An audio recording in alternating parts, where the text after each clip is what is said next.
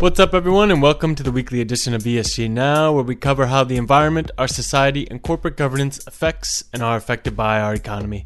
I'm your host, Mike Disabato, and this week we are going to talk about the preliminary injunction in California this Monday that said Uber and Lyft must classify their drivers as employees.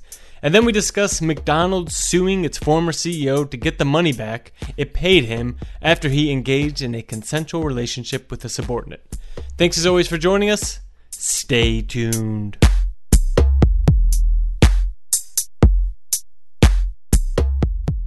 As of Monday, August 10th, Uber and Lyft have 10 days to appeal a California judge's ruling that both must classify their drivers as employees. Uber said it planned to file an immediate emergency appeal to block the ruling from going into effect, and it's been ready to do that because this has all been going on since May when California Attorney General Xavier Becerra, along with city attorneys of Los Angeles, San Francisco, and San Diego, some of Uber and Lyft's biggest markets, sued the companies saying that they were misclassifying their drivers as independent contractors when they should be employees under this new law that went into effect on January 1st called AB5. So, my guest and colleague today, Bentley Kaplan, has been covering this ongoing saga since the beginning, and I asked him first to break down the economic situation Uber and Lyft are in. So, the the economic argument around the business model is a, is a big deal for both of these companies um, because ne- neither one has been making huge profits from its business line, and and a lot of that has you know has got to do with an argument around scale. So they are doubling down on trying to get their their companies as big as possible and get as many riders as possible. Um, and and any kind of misstep along the way is going to be a real problem for them. The ruling in California is one of those missteps. Uber is threatening to close shop in California, and Lyft released a report saying that if it had to treat its drivers as employees, it would mean that 300,000 of them would no longer be able to drive due to the cost implications.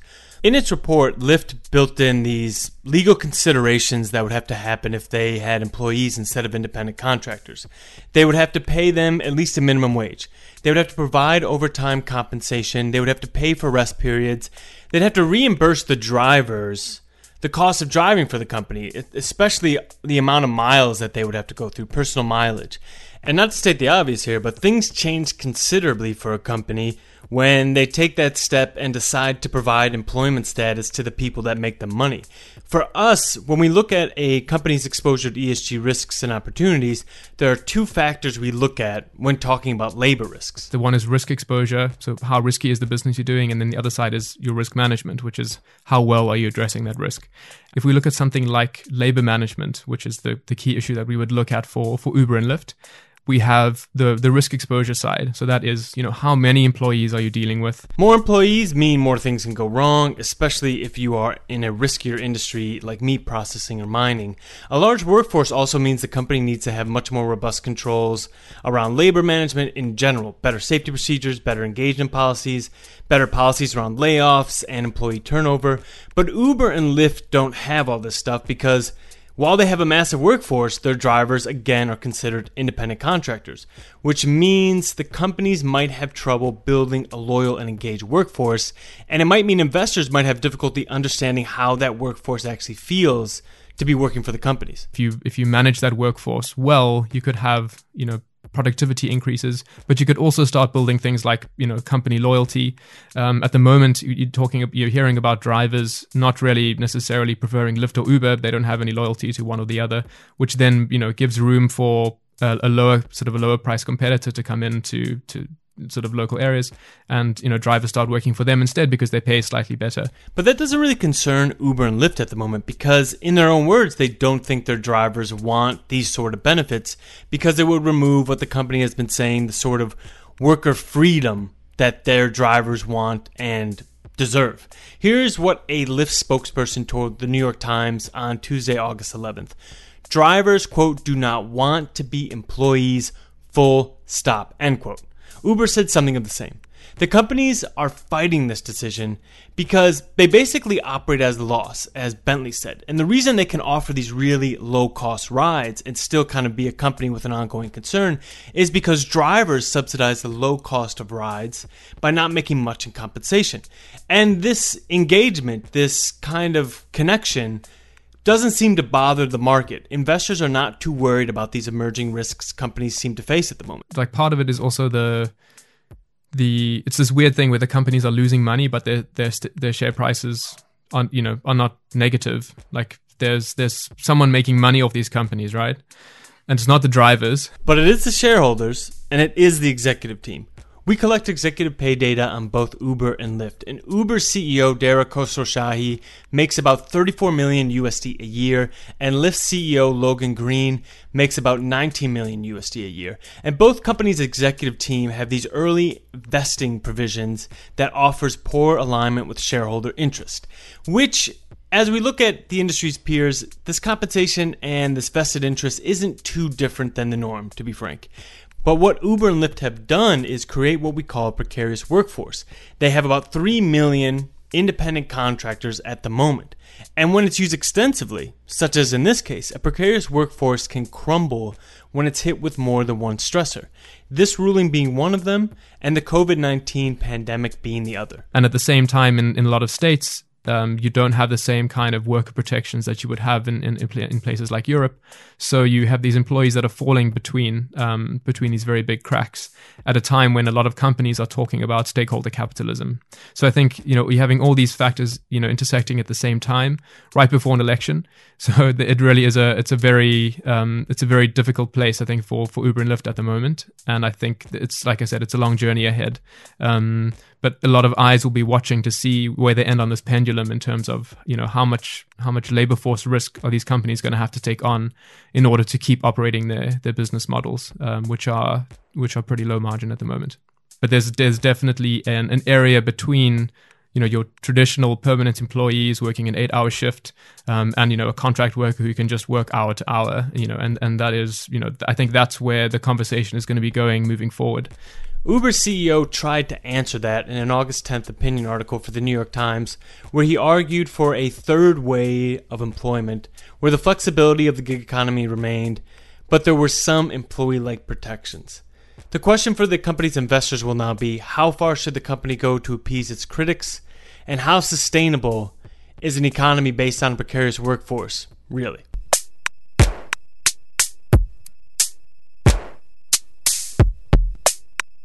Let's say you're a company board and you find out your CEO has been uncouth and you decide to fire them.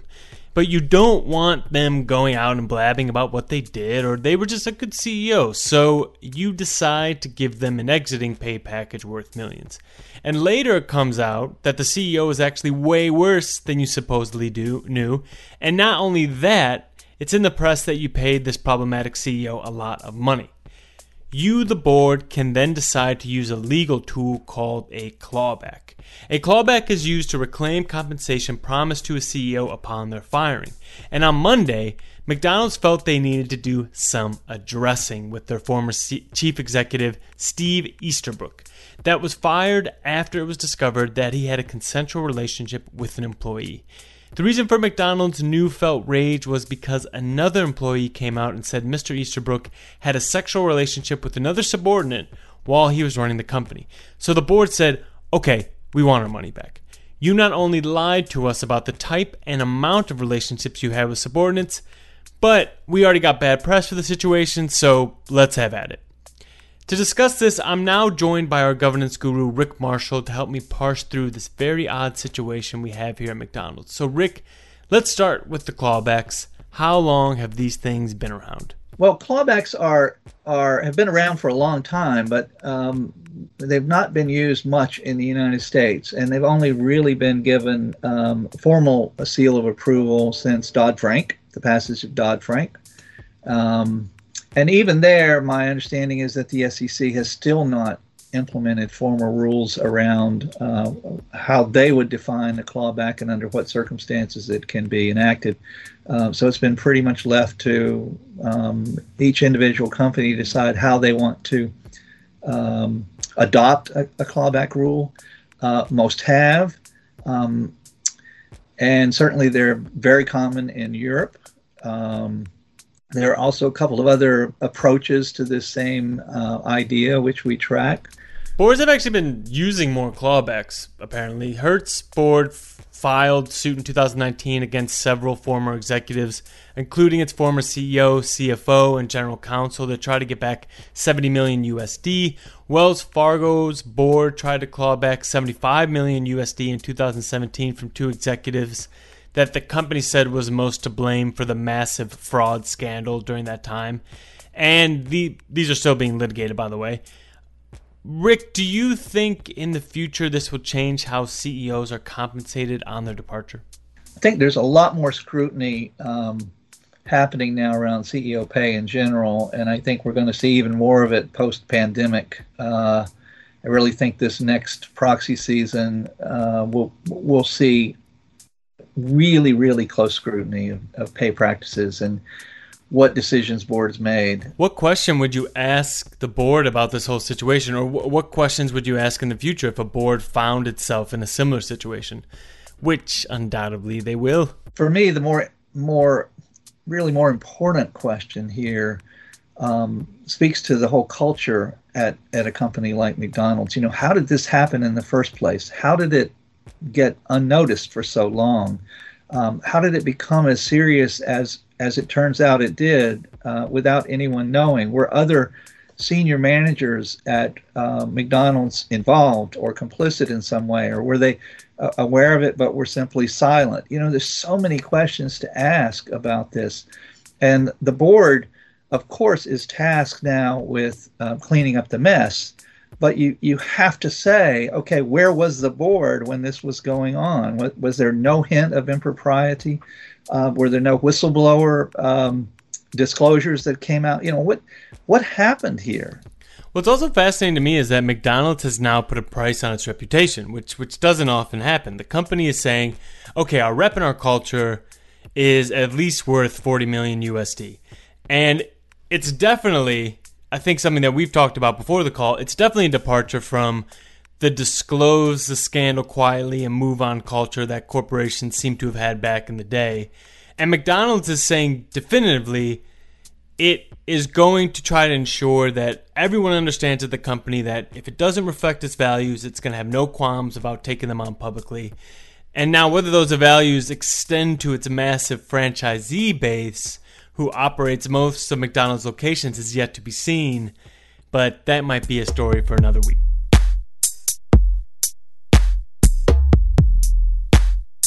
And that's it for the week. I wanted to thank Rick and Bentley for joining me to discuss this week's news with an ESG twist, and I wanted to thank you so much for listening.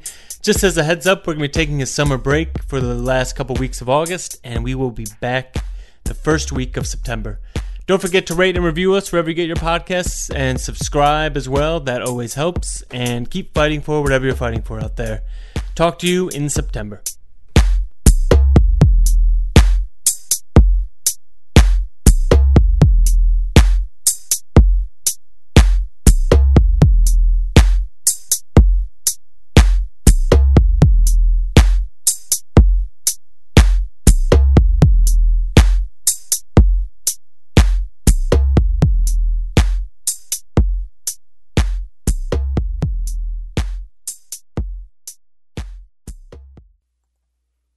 The MSCI ESG Research podcast is provided by MSCI Inc.'s subsidiary, MSCI ESG Research LLC, a registered investment advisor under the Investment Advisors Act of 1940. And this recording and data mentioned herein has not been submitted to nor received approval from the United States Securities and Exchange Commission or any other regulatory body. The analysis discussed should not be taken as an indication or guarantee of any future performance, analysis, forecast, or prediction. The information contained in this recording is not for reproduction in whole or in part without prior written permission from MSCI ESG Research. None of the discussion or analysis put forth in this recording constitutes an offer to buy or sell or a promotion or recommendation of any security, financial instrument, or produ- product or trading strategy. Further, none of the information is intended to constitute investment advice or recommendation to make or refrain from making any kind of investment decision and may not be relied on as such. The information provided here is as is, and the user of the information assumes the entire risk of any use it may make or permit to be made of the information. Thank you.